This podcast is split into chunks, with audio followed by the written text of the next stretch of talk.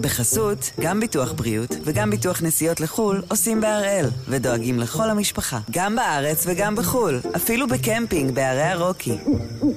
כן, גם שם, כפוף לתנאי הפוליסה וסייגיה ולהנחיות החיתום של החברה. היום יום חמישי, 23 בנובמבר, ואנחנו אחד ביום, מבית N12.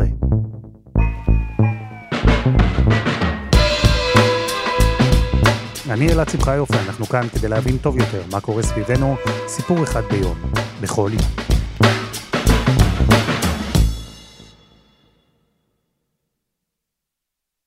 אני לא יודע מה איתכם, לי קשה לנשום. כבר ספרנו בשעות עד הרגע שבו עשרת החטופים הראשונים, ילדים ואימהות, יחזרו מתופת של חודש וחצי בחזרה הביתה. הייתה תחושה של מתח וציפייה דרוכה, לדעת שהמהלך הזה סוף סוף יצא לדרך, ושהשלב הראשון שלו עבר בשלום. אולי ככה נקבל קצת תקווה לגבי השלבים הבאים. אחרי 47 ימים, דיברנו כבר על שעות. והכל, לפחות ככה היה נדמה, הכל כבר היה מוכן. הייתה שיחה בין ביידן לאמיר קטאר, שיחה בין ביידן לנתניהו. היו תודות, היו אישורים בקבינט, היה אישור של בג"ץ. בערב, אתמול, הייתה מסיבת עיתונאים ארוכה ומפורטת. לא תמיד מבצע צבאי אפשרי, ולכן איננו ממתינים. אנחנו מנצלים כל שביב הזדמנות לשחרור חטופינו, כי השבתם היא משימה קדושה.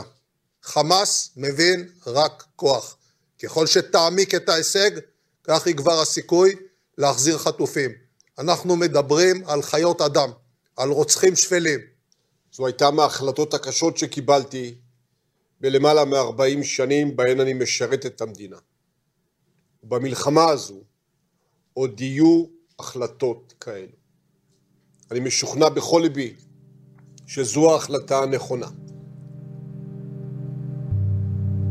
אלא שאז הגיעה הלילה, לקראת חצות. והודעה לקונית משהו של ראש המל"ל, ששחרור חטופים לא יקרה לפני יום שישי, ההודעה הזו טרפה את הכל.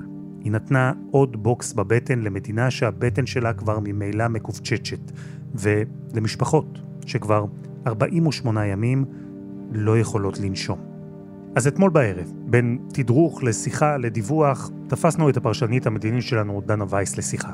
והיא הסבירה לנו את העסקה שבתקווה תביא החל ממחר עשרות חטופים ישראלים בחזרה הביתה. שלום דנה.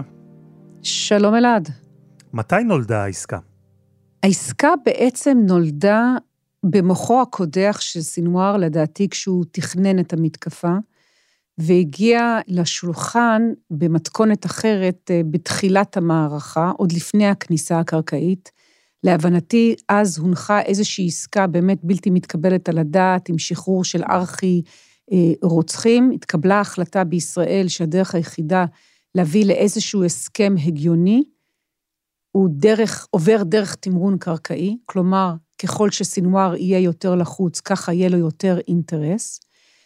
לפני כשלושה שבועות, שבועיים וחצי, הגיע מתווה שמתחיל להתכתב עם המתווה שאנחנו רואים כאן. בשבוע שעבר נחת המתווה עם המספר 50, אה, עם ציפייה להעלות אותו ל-80.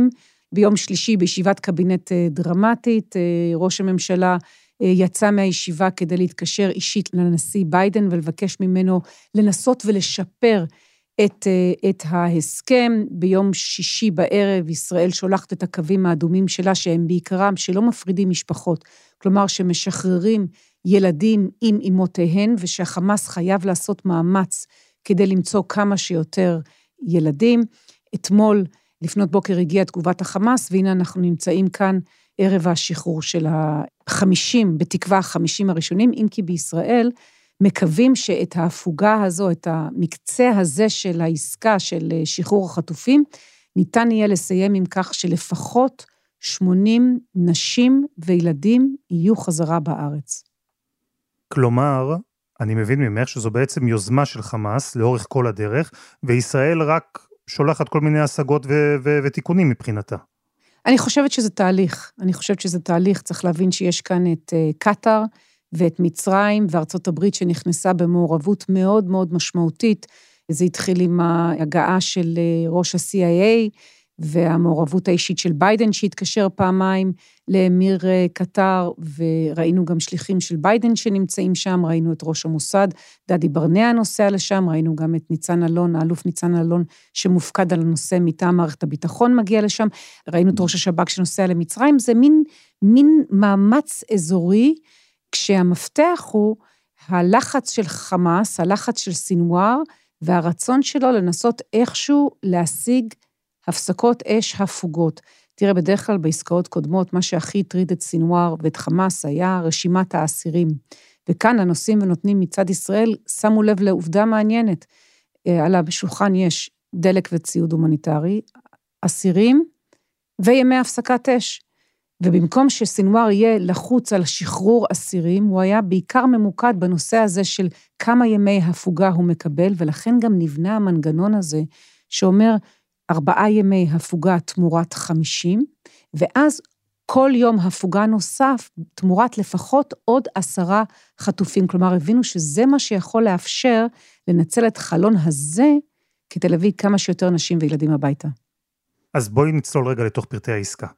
מה אנחנו יודעים? כי זה שוב, זה מנגנון טיפה מורכב ויש גם אפשרות להערכה. מה, מה אנחנו יודעים? איך זה אמור לעבוד? אנחנו יודעים שהמקטע הראשון מדבר על 50 חטופים, ילדים ונשים, בתמורה לארבעה ימי הפוגה, הפסקת לחימה, כניסה של דלק ושחרור אסירות פלסטיניות ואסירים פעילי טרור קטינים עד גיל 19, ביחס של שלושה אסירים פלסטינים על כל חטוף או חטופה ישראלים שמגיעים חזרה הביתה. כיוון שמדובר בחמאס, מכיוון שמדובר במנגנון מסובך, החליטו לחלק את זה למקטעים. כאשר כל יום יש פעימה, שחרור של לפחות עשרה חטופים ישראלים, אחרי שישראל רואה שהם אכן הגיעו בריאים ושלמים, יצאו לדרך האסירים, השלושים אסירים, חזרה למקומותיהם, רובם מגיעים מירושלים ומהגדה. עכשיו, חמאס ייתן את רשימת החטופים שהשתחררו ביום שלמחרת בערב, כלומר הערב, בקטאר, דדי ברנע, ראש המוסד ואלוף ניצן אלון מחכים לקבל את הרשימה. מכיוון שמדובר בפעימה ראשונה ולא יודעים איך זה יתנהל, הוחלט שבפעם הראשונה המשפחות לא יקבלו עדכון היום בערב, אלא הם ידעו שיקיריהם ישתחררו רק ברגע שנציגי צה"ל יראו בעיניים מי באמת שוחרר על ידי חמאס, אז המשפחות יקבלו אינדיקציה והן אמורות לפגוש אותם בבתי החולים כאן בארץ. יכול להיות שהחמאס ידליף את הרשימה, יכול להיות שזה יגיע ממקורות אחרים שמעורבים בעסקה, אבל זאת ההבנה עכשיו, למנוע עוגמת נפש מהמשפחה. אם בהמשך זה ילך יותר חלק, יכול להיות שכבר יודיעו בערב שלפני למשפחות מי אמור להשתחרר מחר. עכשיו, עוד נושא מאוד משמעותי זה העובדה שהחמאס הודיע שהוא יודע רק איפה נמצאים 30 ילדים. כשהישראל יודעת שיש ברצועה 40 ילדים, מה קורה עם עשרת הילדים הנותרים? החשש הגדול זה שהם פשוט ילכו לאיבוד. וכאן בישראל מביעים תקווה זהירה שאת ימי ההפוגה החמאס ינצל למצוא כמה שיותר ילדים, התקווה הזו אה, אה, נשענת גם על אה, לחץ כבד של קטאר ולחץ כבד אמריקאי, ומעורבות אישית של הנשיא ביידן שהתחייב שיעשה הכל כדי להביא ילדים. אז התקווה היא שיגיעו כמה שיותר ילדים. מה שכן, יש התחייבות ויש הערכה שהחמאס יעמוד בה, שלא מפרידים משפחות, כלומר, ילדים ישוחררו ביחד עם אמותיהן. לא יהיה מצב שישוחררו רק ילדים והאימא תישאר בשבי או ההפך, ועוד שתי נקודות מעניינות. האחת, שילדים בלחץ במקצה השיפורים של העסקה נסגר שהם עד גיל 19, וזה משמעותי כדי לא לפצל משפחות. ודבר שני, נשים נקבע, זה שכל נש... אישה היא כל מי שמעל גיל 19 ואיננה חיילת בפועל. כלומר, לצורך העניין, אם יש בנות, שנכ... נשים שנחטפו במסיבה, גם הן תיאורטית יכולות להגיע ארצה בלג הזה של העסקה, כי צריך להבין, יש תקווה שזאת תהיה עסקה ראשונה מתוך שרשרת של עסקות בהמשך. כלומר, ישראל מקבלת את, ה, את החטופים האלה, זאת אומרת, בהתחלה יש 30 ילדים, שבוודאות חמאס אומר הם אצלנו, ועוד עשרה שלא, אז תעשי לי רגע את המתמטיקה, 30 ילדים, ומה, ויש 20 אמהות, אם אנחנו מדברים על 50?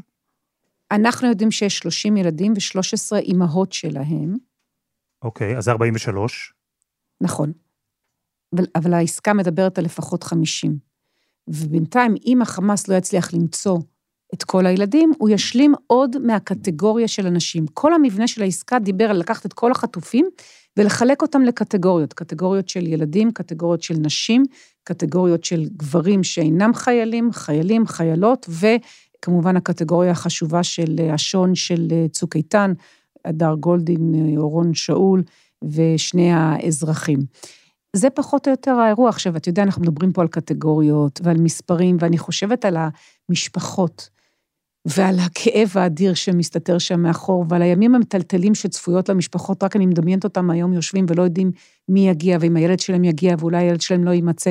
זה באמת תסריט כל כך אכזרי, כל כך מופרע, וממה שאני מבינה, סינואר תכנן את הדבר הזה. מטרתו זה לקרוע את החברה הישראלית מבפנים. לפחות ממשלת ישראל התגייסה לגודל השעה והצליחה ברוב כמעט, ברוב משמעותי, חוץ מאיתמר בן גביר ושני שריו, הצליחה להתייצב מאחורי ההסכם הזה, שהוא הסכם קשה והוא הסכם אכזרי, אבל לתפיסתי הוא הסכם הכרחי. בואי נדבר על הפסקת האש. כלומר, ארבעה ימים שבהם אין לחימה מבחינת ההסכם? כלום? לא נורא כדור אחד? אז זה, זה, זה נושא מאוד מעניין. תראה, בישראל רוצים לראות את ההסכם הזה יוצא לפועל. מצד שני, אומר לנו גורם אה, בכיר, גורם אה, מדיני בכיר, מבינים שלחמאס אין באמת אחיזה משמעותית בצפון הרצועה. הם לא יכולים לשלוט על כל מחבל שיוצא מפיר, וכמובן גם בישראל יכול לקרות מצב שלא שולטים על כל מה שקורה בשטח. ולכן המטרה היא לראות איך מאפשרים להסכם הזה לצאת לפועל, ולכן בקצה, חייל ישראלי קיבל הנחיה, כל איום מיידי הוא צריך לסק, לסכל מיד, לא משנה, כן הסכם, כן הפסקת אש, לא הפסקת אש, לא רוצים חס וחלילה עוד מקרה של הדר גולדין, זכרו לברכה. מעבר לזה, אם יהיה הפרה משמעותית, אם יהיה ירי של רקטה, אם יהיה איזשהו משהו שיכול לסכן את ההסכם, זה עובר להכרעה של קבינט המלחמה, לדרג הכי בכיר במדינת ישראל, זה דבר אחד. דבר שני, וזה מאוד ברור, אם מחר בבוקר יתברר שהחמאס לא הביא לפחות עשרה חטופים, זאת הפרה של ההסכם, וההסכם מבוטל באותו רגע. ישראל נותנת בתמורה, אמרנו, גם את ימי ההפוגה, גם את uh, הדלק. מה לגבי הגיחות מודיעין, שזה הדבר שמאוד חשוב לחמאס? אז גם כאן היה דיון אה, די ארוך, בסופו של דבר הוחלט שיש אה, הפסקה של החוזי מעל אזור, בדרום יש אין חוזי בתקופה של, של הפסקת האש, ובצפון אין חוזי במשך שש שעות, שזה החלון מ-10 עד 4, שבו בעצם אמורה להתבצע עסקה, החמאס אמור לאסוף את החטופים, להעביר אותם לידי הצלב האדום, הצלב האדום צריך לוודא שהם במצב תקין, להעביר אותם כנראה דרך מעבר רפיח, לידי כוחות אה, צה"ל, הם מאשרים, ואז הם עוברים לישראל, ואז האסירים הפלסטינים מקבלים את אות השחרור שלהם, מגיעים לצלב האדום ומשוחררים לבתיהם. עכשיו, מעניין שבישיבת הממשלה לא אישרו אתמול שחרור רק של 150 אסירים, כלומר במפתח של 1 ל-3 עם 50 חטופים, אלא מראש אישרו 300, כלומר שאם יקרה איזשהו אה, באמת תרחיש אופטימי אידיאלי כל הקטגוריה של נשים וילדים תגיע הביתה, לא נצטרך לכנס שוב את הממשלה, אפשר במקום לטפל בזה ולהמשיך בפעימות עד שכולם מגיעים הביתה. כי אז, כאמור, כמאה זה כ-300 אסירים. וזה 300 אסירים, וזה אומר עשרה ימי הפוגה. נכון. זה המקסימום של ימי הפוגה, מכיוון שאתמול בישיבת הממשלה אה, הוכנס סעיף שבתום עשרה ימי הפוגה, אם רוצים להמשיך את זה, צריך לבוא שוב לממשלה. כלומר, ההסכם הזה שחרור האסירים, ההפוגה, כל העניין הזה, זה חלון הזדמנויות של עשרה ימים, בעיניי זה מאוד חשוב, כדי שהחמאס יבין שפה אין מקום למשוך, לבוא שניים, אחר כך להגיד, אנחנו לא מוצאים, תחכו לנו ליום הבא, זה נושא תחום, ו, ואם הוא יעבוד, נוצר כאן מנגנון, שבמעלה הדרך, בעזרה, בכל העזרות שאפשר להגיד, טפו טפו טפו, בעזרת השם, מה שאתה רוצה, יביא לשחרור עוד חטופים. האנשים שאנחנו משחררים, יש איזה שם קוד כזה, נשים וילדים, אלו נשים וילדים שהורשעו בפעילות טרור. אז אה, אנשים, רובן הורשעו, בפעילות טרור, יש שם גם מישהי שפוצצה בלון גז, ויש שם גם מישהי שהורשעה בניסיון רצח. אני עברתי על הרשימה של, ה, של פעילי הטרור, קודם כל הם עד גיל 19 קטינים כדי להתכתב עם הקטינים שמשוחררים מצד חמאס, כמובן, כמובן בלי להשוות. רובם אגב תושבי אה, מזרח ירושלים ויהודה ושומרון, ורק 50 מהם משויכים לחמאס. מה שמסביר אולי את העובדה שחמאס פחות התעניין בהם. יש שם הרבה עצורים שעדיין לא הורשעו, ולגבי הגברים, לגבי הפעילי טרור, אין שם פעילי טרור משמעותיים, כאלה שיש להם אה, באמת, אה, שלא הורשעו ברצח, או שהורשעו במעורבות בפיגועים מאוד קשים. יש שם כאלה ש... שניס, יש שם שניים שעשו ניסיון לרצח, והיתר הם באמת פעילי טרור, זריקות אבנים, הפרת ביטחון, ניסיון לפגוע בשוטר. אין להקל בזה ראש, אבל זה לא מתכתב עם מה שאנחנו זוכרים אז כעסקה הטראומטית של שליט, שבה גם סינואר מצא את דרכו לעזה, והנה אנחנו פוגשים אותו בתסריט הבלהות הזה. הם ישוחררו לאן? הם ישוחררו אה, לבתיהם. לבתיהם, כלומר כן. לא, לאו דווקא לעזה. לא, לא, לא, לבתיהם. זה, אגב, יש כאן עניין של הדין הבינלאומי, אני לא חושבת שאפשר אה, אפשר אה, להעביר אותם אה, למקום אחר, אלא אם הם מסכימים. ישוחררו לבתיהם. מעניין. אבל הם, זהותם ידועה, הם על הרדאר. אני בטוחה שגם בשירות הביטחון למדו את הלקח וידעו איך להתמודד עם הדבר הזה כדי למנוע את החזרה למעגל הטרור שראינו בעסקת שליט. אבל זה מעניין, כי, כי אנחנו רואים שחמאס מנסה כל הזמן להדליק את הגדה ואת מזרח ירושלים, והנה, ישוחררו אסירים לשם, אנחנו נראה חגיגות ונראה שמחות, לכאורה בזכות חמאס, זה גם דבר שצריך לקחת בחשבון. כמו שאמרנו, עסקה אכזרית. כן. טוב, בואי נדבר רגע על מעגלי האישור שלה שעברו בישראל. מאוד מסודר, קבינט מצומצם, קבינט מלחמה, ממשלה. מה את יודעת לספר לי על כל התהליכים האלה, איך הם עברו?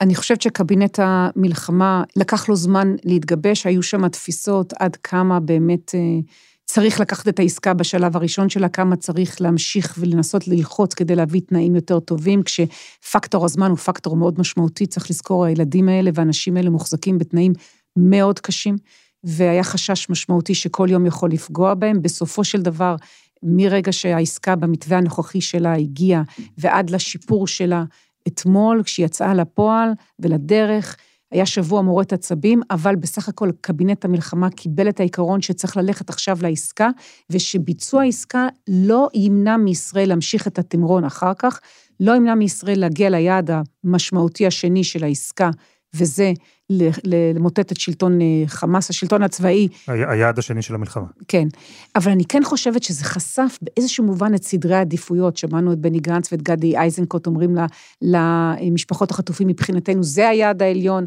היה איזה דיבור שאולי גלנט ונתניהו חושבים שזה יעד מקביל, אבל לא היעד העליון. בסופו של דבר קבינט המלחמה התיישר סביב העניין הזה. הקבינט המורחב העביר את הדיון בעצם לממשלה, ואתמול היה דיון מאוד ארוך, מאוד ממצה, מאוד משמעותי בממשלה, ובסופו של דבר גם אה, סיעת הציונות הדתית שנכנסה לשם עם הצהרה מוקדמת שהם נגד ההסכם, יצאו משם כשהם מצביעים בעד, קיבלו את כל התשובות, את כל ההסברים מכל ראשי מערכת הביטחון, וכמובן בכוכבית שאיתמר בן גביר ושני שריו אה, התנגדו, אה, ואמרו שיותר חשוב להגן על החיילים. והם חוששים שזה מסכן את החיילים, וצריך להביא לעסקה יותר טובה שתשחרר את כל הילדים, אבל אני חושבת שזה לא בין עסקה טובה לעסקה טובה יותר, אלא בין עסקה שמונחת על השולחן, לבין עסקה שאנחנו לא יודעים אם תצא לפועל, ולכן התקבלה ההחלטה הזו שאני חושבת שהיא מאוד נכונה. אה, ראש הממשלה הבליט את העובדה שזו עסקה שתמכו בה גם ראשי מערכת הביטחון, צה"ל, שב"כ וכדומה. יש שאלה, מה תעשה הפוגה כזאת, ארבעה ימים כאלה, אולי אפילו עשרה ימים כאלה, אם נגיע למיצוי מלא של העסקה? מה זה יעשה למוכנות של צה"ל ולהתקדמות של צה"ל במלחמה? זה יכול לסכן גם חיילים אחר כך. עד כמה זה משהו שדובר עליו? עד כמה זה משהו שלפי דעתך צריך לחשוש ממנו? ראשי מערכת הביטחון התייצבו גם אתמול בממשלה, גם בפני אה, אה, הקבינט המצומצם, ואמרו, אנחנו יודעים להתמודד עם הדבר הזה, אנחנו יודעים לשמור על החיילים שלנו, ואנחנו יודעים לנצל את ההפוגה הזאת לצרכים שאנחנו צריכים, ואנחנו יודעים ביום שאחרי לחזור ולהפעיל לחץ, כי התפיסה בישראל והתפיסה שמתקבעת כעת זה שרק לחץ משמעותי על סינואר מביא אותו לעשות ויתורים בנושא החטופים. ולכן שתי המטרות האלה, אני גם בעצמי בהתחלה פקפקתי, אמרתי, איך אפשר לעשות שתי מטרות? מצד אחד, ללכת נגד, לחסל את אה, סינואר ואת החמאס, ומצד שני, לעשות, לרצות לעשות איתו עסקים. לא ראיתי איך זה משתלב, ואני חושבת שעכשיו אנחנו רואים שזה יכול להשתלב.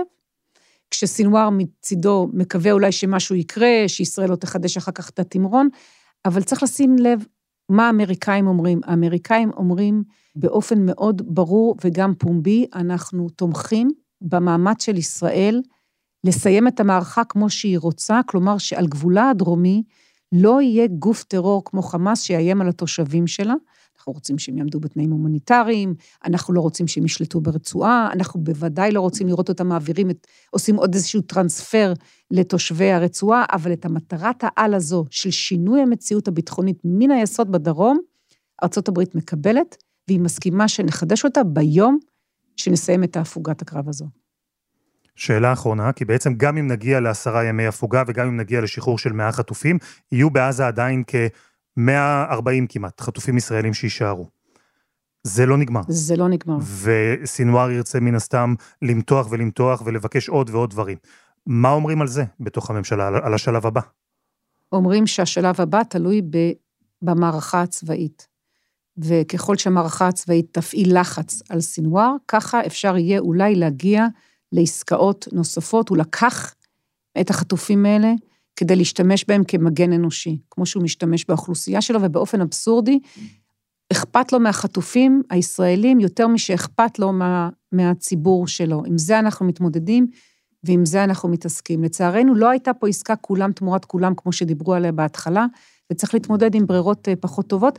מה שכן, ואת זה אני שומעת גם מגורמי ביטחון בכירים, העובדה, ככל שיש פחות חטופים ברצועת עזה, ככה יותר קל לצה"ל להילחם. כי בסוף, צריך לזכור, צה"ל חושש מאוד בפעולות שלו לפגוע בחטופים. ולכן ככל שמגיעים יותר חטופים ארצה, חופש הפעולה של צה"ל הולך וגדל. דנה וייס, תודה רבה. תודה רבה לך.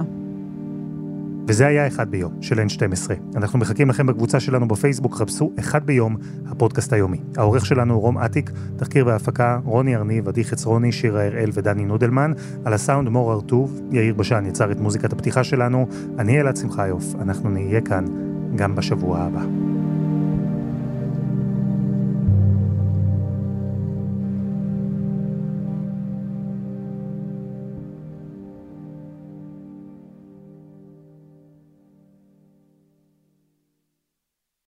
בחסות, גם ביטוח בריאות וגם ביטוח נסיעות לחו"ל עושים בהראל, ודואגים לכל המשפחה, גם בארץ וגם בחו"ל, אפילו בקמפינג בערי הרוקי. כן, גם שם, כפוף לתנאי הפוליסה וסייגיה ולהנחיות החיתום של החברה.